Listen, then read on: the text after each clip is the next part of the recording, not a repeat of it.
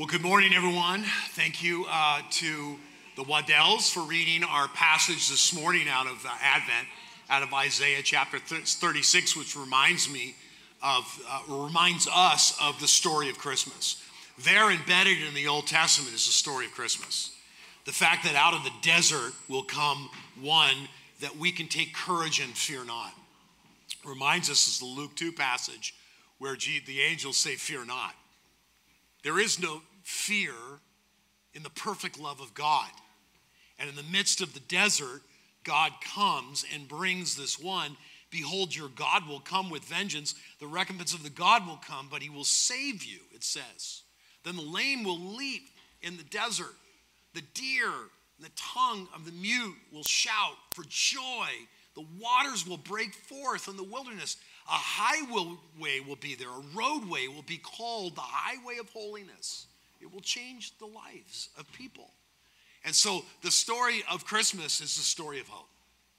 That's our series uh, this next few weeks. And I'm going to teach this morning out of Luke chapter 2.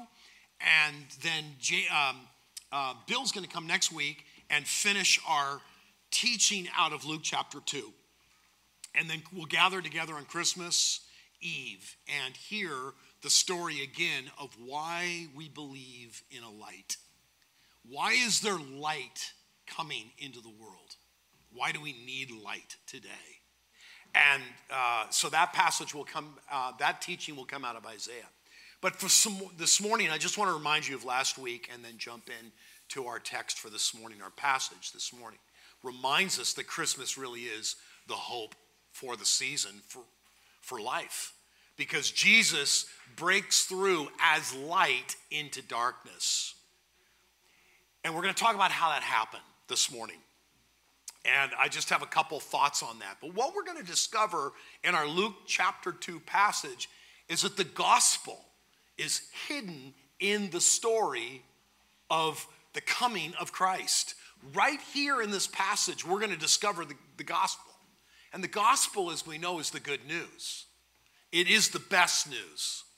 And we, we, we understand the gospel. We live by the gospel. The gospel uh, directs our lives. And we find it here in this passage in Luke chapter 2. And this is the passage that describes that famous scene where we find the, the angels have gathered, the angel of the Lord and the, the choir, and the shepherds are out in their field, and they see this bright light. And they're told, that this is going to be good news. And the Lord shines around. There's this powerful light that enters in to this dark evening as the shepherd are tending their sheep. And the question this morning is what difference does that make for us? I mean, we understand this scene historically. It happened. We know it happened. But it needs to transcend this first century scene and must enter into our lives. That's why it was written. It should have power and it should control the direction of our lives. And so we're going to hear this story again out of Luke chapter 2. So let's talk about light in darkness.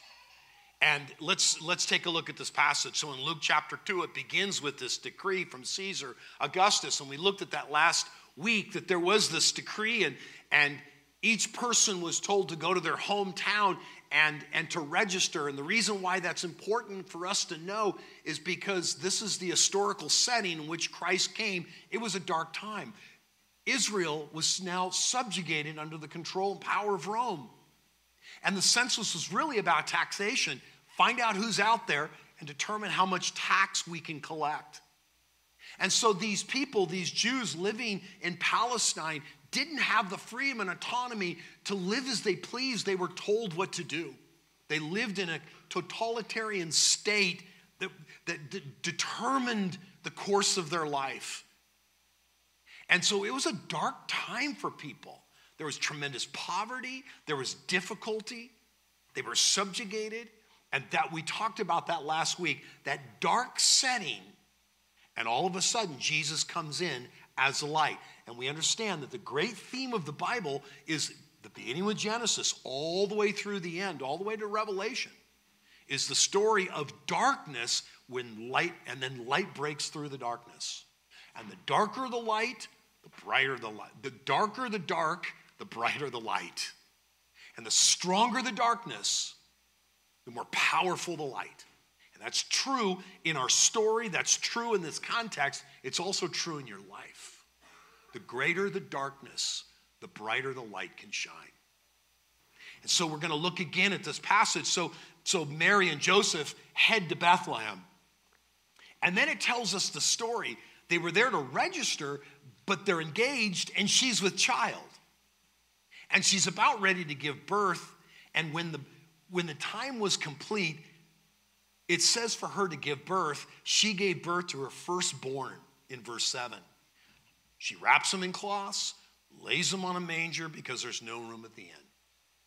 And that's the beginning of the story. Sounds very common, sounds very plain, sounds very basic.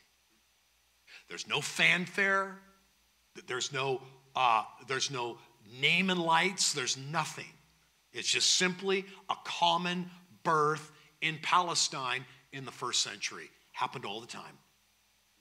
Thousands of them. And here's just one more.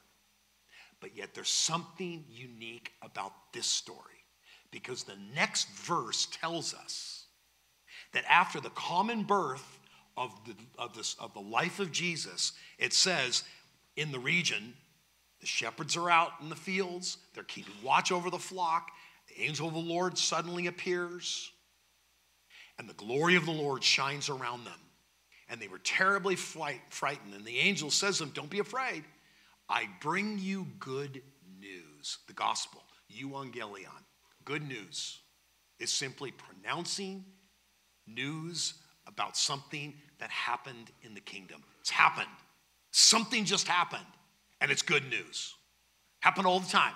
There was a euangelion, a pronouncement of good news. Something had happened. A king was born. A king just became coronated. A, a king just became king over some nation. And in Rome, happened for the Caesars. The euangelion was they were now king over the empire. And so this good news happens, which will bring great joy. Notice, there's joy that comes with the pronouncement of the good news of the birth of this child.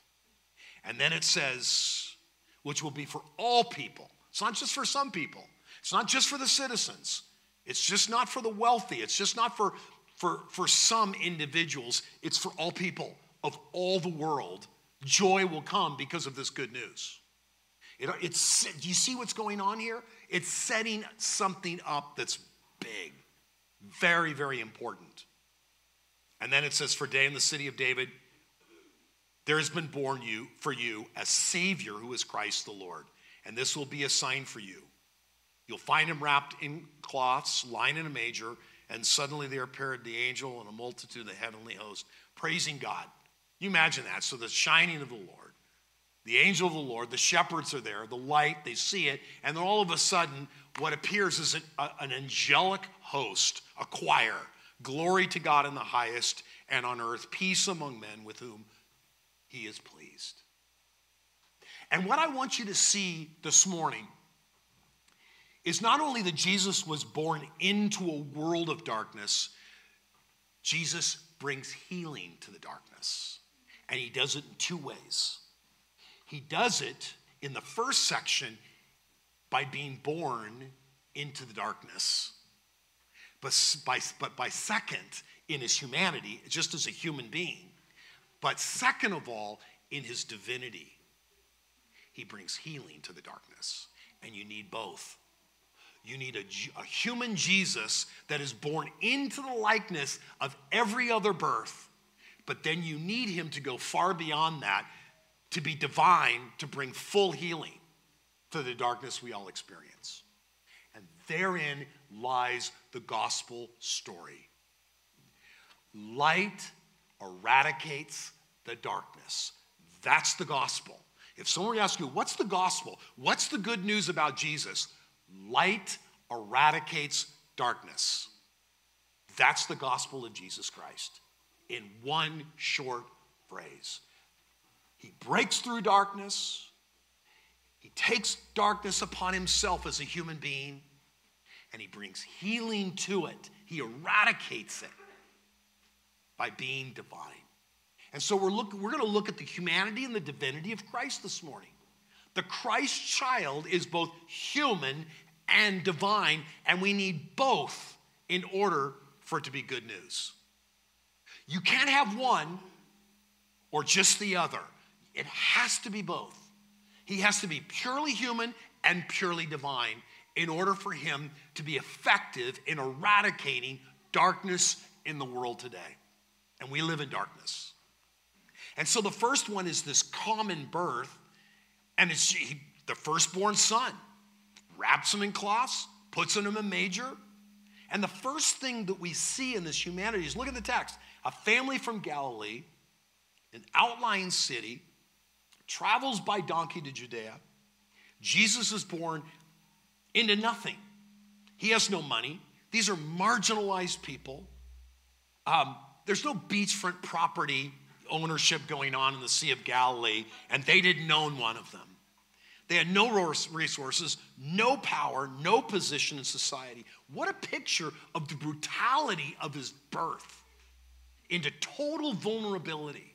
And we know his life was, in the Matthew account, Herod is actually after him because he understands the prophecies that Jesus is a king, not just a normal human birth. That there's something about him, and his life is pursued, and they have to flee to Egypt for a period of time in order to save the Christ child from a mad Herod the Great. And so in this text, we start with the humanity. In Ephesians chapter 4, verse 10, it says literally, Paul comes back to this and looks at it and says, As Christ ascended, he also descended. And there's this ascension and descension of the Christ. That it, and what Paul is referring to is the great incarnation, Jesus taking on human flesh. And he had to descend to the lower parts, which is the earth. God stooped low and the reason why God stooped low was to take on the darkness of humanity. And if he did not do that, he could not take on the darkness of humanity and solve it. He first had to become human. In the Philippians chapter 2 passage, it says that, uh, that, that Christ, who is from God, Jesus, empties himself. It says literally, it's, it's the great kenosis passage. Kenosis means to empty. It doesn't mean to empty as in lose, it means to set aside. In other words, Christ, who came from God, sets aside his divinity in his humanity in order to be fully human so that he could accomplish what he came to do. Does that make sense? That's the clearest way I can explain it. The deity was no longer on display, his humanity was, so that he could take on, as the beautiful uh, song that um, Fernando Ortega sings, frail flesh so that he may die. He takes on frail flesh. That's the humanity. Dorothy Sayers wrote a very, very interesting little short um, story entitled The Greatest Drama Ever Staged. She talks about Jesus, calls him Jesus Bar Joseph, the carpenter of Nazareth, and, and describes his humanity as his body and his brain. They were common man. His personality was the personality of God, but he took on the personality and expressed humanity in his life. And she talks about this, and then she says this about the humanness of Jesus and why he had to do it. A lot of people say, Well, I can't relate to a God. I can't relate to God because God is so much higher than us. He's way beyond our understanding. So there's this, this, law, this, this separation between our perspective of God and our humanity, our humanness. And God breaks through that misunderstanding, that difficulty for us by becoming human. And Dorothy Sayers says these words. She says, Now, this is not just a pious commonplace, it's not a commonplace at all. For what it means is this, among other things, that whatever reason God chose to make man as he is, limited and suffering and subject to sorrows and death, he had the honesty and the courage to take his own medicine. And what Dorothy Sayers is pointing out is that she argues against one of the greatest skeptic questions of all times. We can't relate. What God is asking us to do is not something that He's asking Himself to do. That He is looking down on poor humanity and its brokenness, and He doesn't understand our situation. But in fact, when Jesus became human, He fully understood it because He absorbed it in Himself. He took His own medicine, the suffering that we have to experience. That's why there's real hope in Christmas, because he took it on himself. That's why Christmas transcends the songs and the, the, the, the, smells and the ambiance and all the wonderful things we love about Christmas. We need something more. We need a hope in a real Savior that took on our own suffering. Tommy, when you were in the hospital, you flew to Rwanda to have surgery. And when you were probably lying in a hospital bed in Boston waiting for your surgery, you didn't need a Christmas song. You needed real hope. You needed to know there was a real God in the universe that understand the suffering that you are going through in those moments. And you were waiting for that surgery. I know you well enough to know that you knew of the hope that is yours in Christ because he became like you. And like all of us in our suffering and our difficulties, Christ took that upon himself so that he could then absorb it and heal it. And that's our first learning this morning is the humanity of Christ so that he could absorb the darkness of the world, absorb the, the suffering that is ours in this world that we experience. The brutal reality is Jesus took on a form as one marginalized, powerless, without resources, vulnerable, rejected, scoffed at, and ridiculed. Why? 2 Corinthians chapter 5, verse 21. He made himself who knew no sin to become sin on our behalf. Not on his behalf, but on our behalf. He took what our problem was upon himself. And the problem that we all have is darkness. We live in a world of darkness. We experience that, we experience the hopelessness of, and often the meaninglessness of a life without God. And yet, light shines, br- breaks through at some point in our lives to bring a hope that we didn't have before. Alexander Solzhenitsyn is a great Russian author. He was a dissident. He spoke out against communism in Russia for many, many years.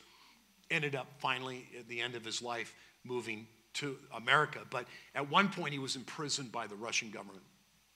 And while he was in the gulag, um, he should have died there, but he, he survived. And he writes about his experience and you would think that in this moment that he would write about the evils of communism or the evil of this country that has uh, caused so much persecution towards those that believe in god. But here's what he had to actually say. Here's his discovery. See we are always looking to blame somebody for the problems of the world aren't we we are still looking to blame someone for a virus that came into this world.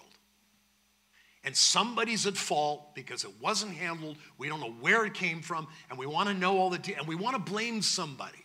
We are, we are so good at that.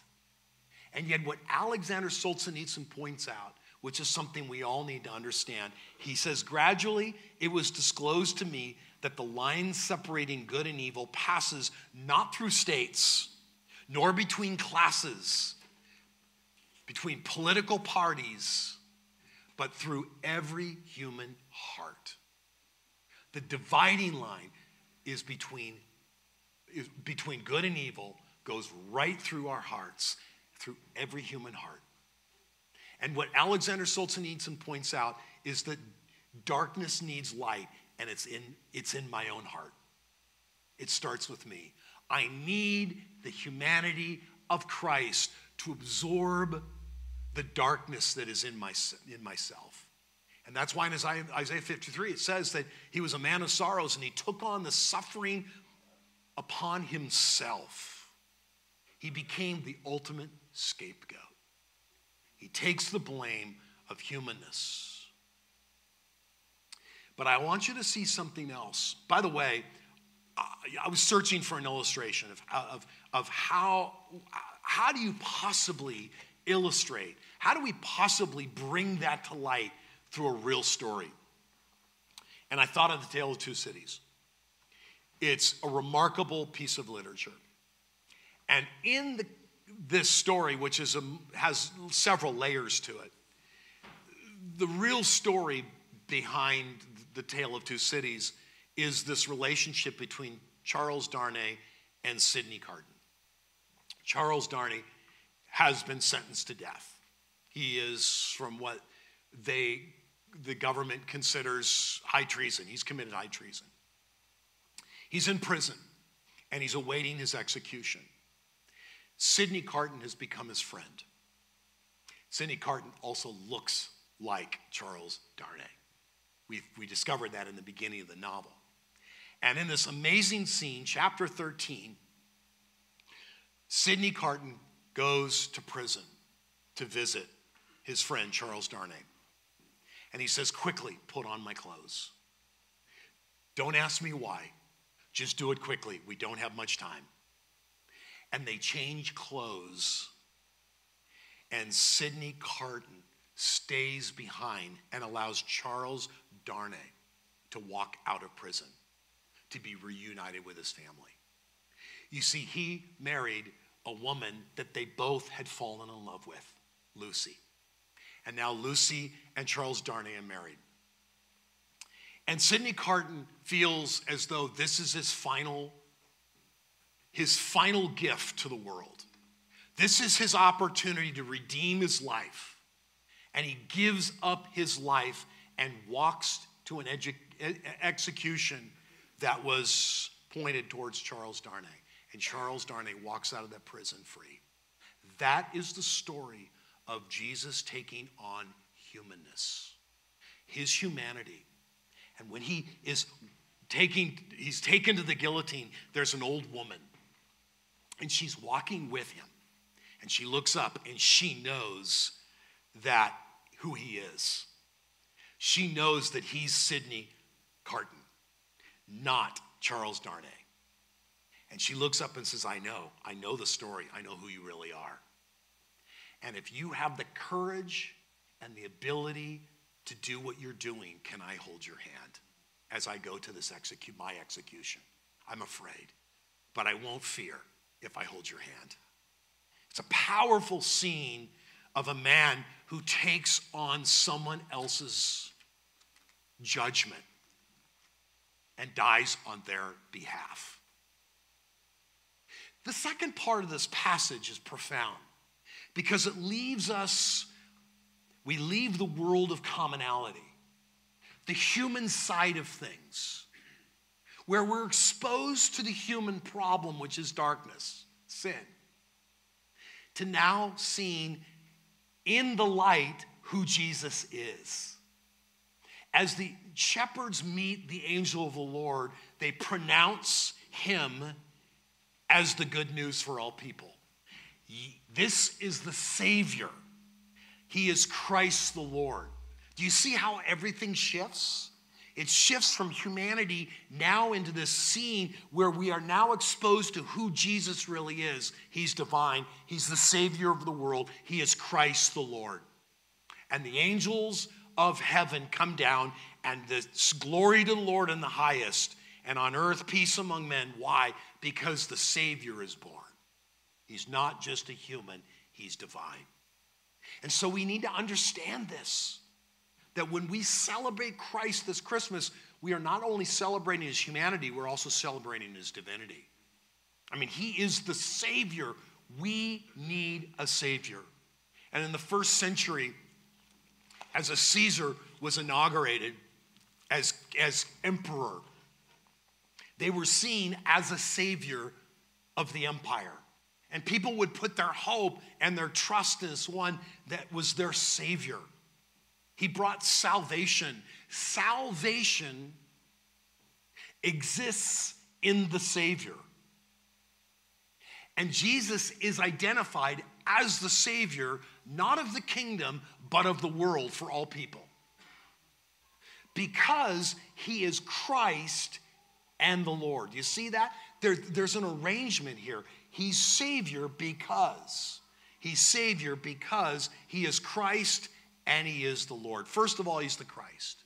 The word Christos literally means judge, but it was used uh, in the first century as the writers describe this in Greek. They are referring back to the Hebrew, back to the Old Testament, and Curia, or excuse me, Christos is literally referring to the Messiah of the Old Testament.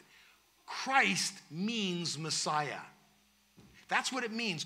And it brings back all the wealth of knowledge that we have from the Old Testament. I was, I was um, talking to somebody a, a few nights ago at a, at a Christmas party about they're reading through the Bible and they've gotten all the way through the Bible. And they said, When in the world does all of the judgment and all of this uh, difficulty and struggle end? I said, it's, it, it's, it ends right here. It ends in this passage, in the Messiah. See, the Old Testament is about the Jews experiencing this struggle and difficulty, expecting one to come who will be the Messiah to lead them out, to give them freedom, to bring hope, to, to, to restore them. That's what the Messiah was to do, to be the, the, solution of the problem. And when Christ came, his name is Christ, Messiah. By the third century, we separate those two. We no longer see Christ and Messiah together. And we need to bring them back together this morning and understand that all of the hopes and dreams of the world, of, of the nation of Israel, the whole idea of a Messiah is all bundled up and is pronounced this is the one, this is the Messiah. This is the one from the Old Testament that we've been prophesying about, that we've been waiting for, anticipating. And in the end of chap- Luke chapter 2, there's only two that go and pronounce him as the Messiah, it's Simeon and Anna. Later, we're going to find in John chapter 3, Nicodemus goes to Jesus it, it, during the evening. And he will, because he fears retribution from his own people. And I wonder, why is it that Jesus fulfills all the prophecies, born in Bethlehem, comes from a family in the line of David, he identifies himself in every way, fulfills the prophecy as the Messiah, and yet the Jews rejected him. Why did they reject him when, he, when everything about him points to the fact that he is the one, the Messiah?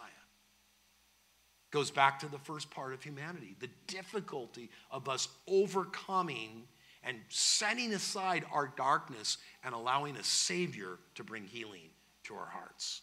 It's, it's, a hard, it's tough. It's a tough place to be to lay down in humility all that you have uh, tried to figure out on your own and to see Christ as the one in the Old Testament. You would think that they would have run to the manger, and yet all we find is shepherds and magi. They should have ran to the, to the manger and worshiped their Messiah. And yet we see a totally different scene. But he is also not only the Christ, he's the Lord, and the Lord means master. Lord literally means that this is the one in which I put all my allegiance under. Polycarp was a bishop in Smyrna. He was burned alive at an advanced age on February 22nd, 156 AD. Because he would not compromise on this point that Jesus is Lord, that Jesus was his master. As the story goes, the police captain and his uh, father asked, What's the harm in saying Lord is Caesar? Caesar is Lord, and to offer him sacrifice or so forth just to be saved. Really, what's the harm in doing that? Later, when urged to swear by the genius of Caesar to revile Christ and to be set free, this is what he said For 86 years have I been his servant, and he has done me no wrong. How can I blaspheme my king who has saved me now? Polycarp demonstrates what it looks like to put Christ as Lord in your life, your allegiances to Christ. And when the angels came to pronounce them, pronounce this, this is the divine Savior of the world, now born in human flesh. We have this beautiful picture of Christ as he now is the light of the world. The gospel is the story of light eradicating the darkness. So, what's the impact? What's the difference? How's that going to change things up for you and I this morning? I have two thoughts, simply two thoughts about how this is going to impact us. First of all, light in us when we receive Christ cures our selfish, scarcity stricken heart to now be a heart of compassion, a heart of love towards others. That this story impacts us in that the light touches our selfish, scarcity stricken souls and it changes us from a heart of selfishness to a heart of compassion for people. So it really does have an impact today. Psychologists tell us that if we want to heal anxiety or panic stricken emotions in our own heart, show compassion on someone else. That there's a relationship between what we give out and how it emotionally impacts us. The second thing that I want to leave you with this morning is in your greatest place of powerlessness, you are most like. Not in your strength, but in your weakness, in your powerlessness. You are walking most like Jesus when you are most vulnerable, weak, impoverished, and helpless. See, it brings meaning to suffering, doesn't it? In your greatest place of weakness, the light shines the greatest. You become more like Christ. And it helps us understand what does it mean to be Christ-like? To lean into the powerlessness that we have, that we experience. We associate with Christ who took that on and brought ultimate healing. Let's pray. Father, our desires, our heart's desire is to, um, is to bring you glory to join the angels in proclaiming glory to your name this Christmas because, Father, you, allowed your son Jesus to come into this world as a human being, fully divine, taking on the darkness of the world and eradicating it because you are the Savior. You took sin upon yourself. And Father, in that, we pray, Father, that that would touch our hearts. It would bring light to uh, the areas that still need the gospel, to bring Christ's compassion and love into our hearts where there was darkness. That's what the light does and eradicates that selfishness and brings compassion and love. And Father, even in our suffering and our difficulty and maybe in our pain this Christmas season, we will find great hope because we will be most like Jesus. Thank you, Father. May we grab onto that this morning in Jesus' name. Amen. Amen. Thank you, Todd. We're going to have a moment here to close in worship and reflecting on the light breaking into the darkness, the darkness that's in the world, uh, but it's also in our own hearts. And God has entered in in Jesus to bring light to the darkness. And so, one of the ways we're going to do that is by celebrating communion together. And so, right now, I'm just going to invite us all um, to stand, and in the back, we've got the elements for communion. And I'm going to ask you to collect elements for communion for yourself and then come back to your seat, and we're going to celebrate communion together. together as a church family, and then we're going to worship uh, in song to get what we're talking about from our heads down into our hearts. So, right now, I just um, stand, uh, head to the back, collect some elements for communion, and, and join us back in your chair in just a moment.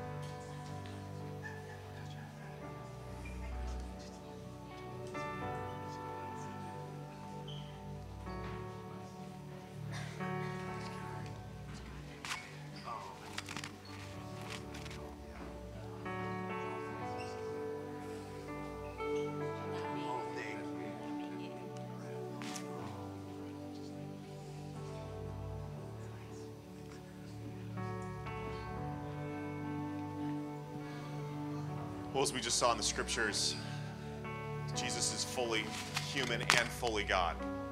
And he enters into our story to bring light to not just the darkness around us, but the darkness in us. And so, right now, before we remember the finished work of Jesus on our behalf, I want to take some time just to reflect on that truth for us. Just create a, a brief moment of silence here. Um, if there's anything that you need to confess before God, any, any darkness um, that you're just aware of that you haven't acknowledged before God. We're doing this as an as an exercise of personalizing the finished work of Jesus on our behalf, that we're covered in his grace, every sin, past, present, and future covered. And that's not just a theory, it's actually real for us. And so let's have a moment, just if there's anything that we need to confess before the Lord, any thought, attitudes, thing we did that we know wasn't from the Lord, it was from our flesh, it was from our darkness, our shadow side. Let's just take some time to acknowledge it before God under the safety of his grace. So, right now, just a brief moment. If there's anything we need to do, any business we need to do with God, let's do so.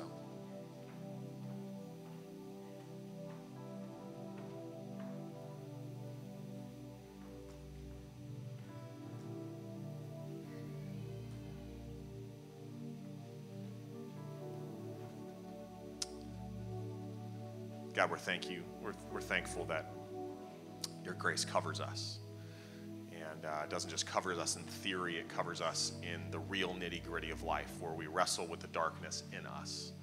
And thank you, Jesus, that your light has broken through and that because you've done for us what we couldn't have done for ourselves, we can be reconciled to our God who loves us and made us for him. And we can become light ourselves um, as we live with you and experience your light. So, right now, um, we remember the finished work of Jesus. On the night Jesus was betrayed, he, he took the bread and he said, This is my body broken for you. And Jesus entered in, he became one of us that he might bring light to the darkness. And so as we eat, let's do so in remembrance of Jesus.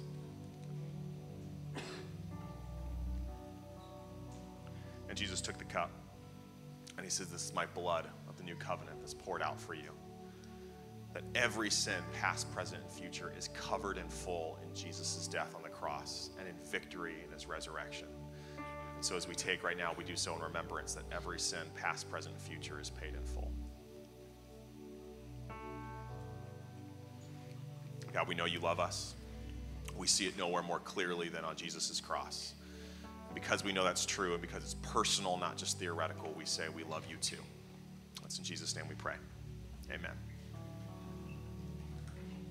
I invite you to stand as we end in one song.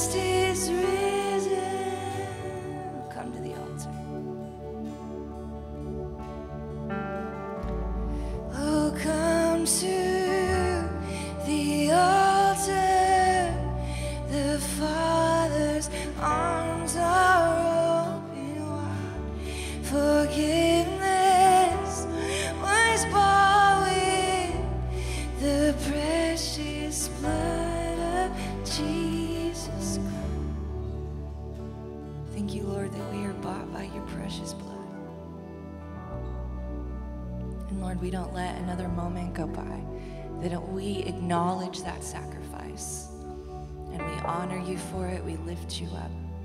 And above all, God, we invite that radical love into our hearts again this morning. So we love you, we worship you, we honor you. It's in your name we pray. Amen. Amen, you guys. See you next week. All Beach, kids play.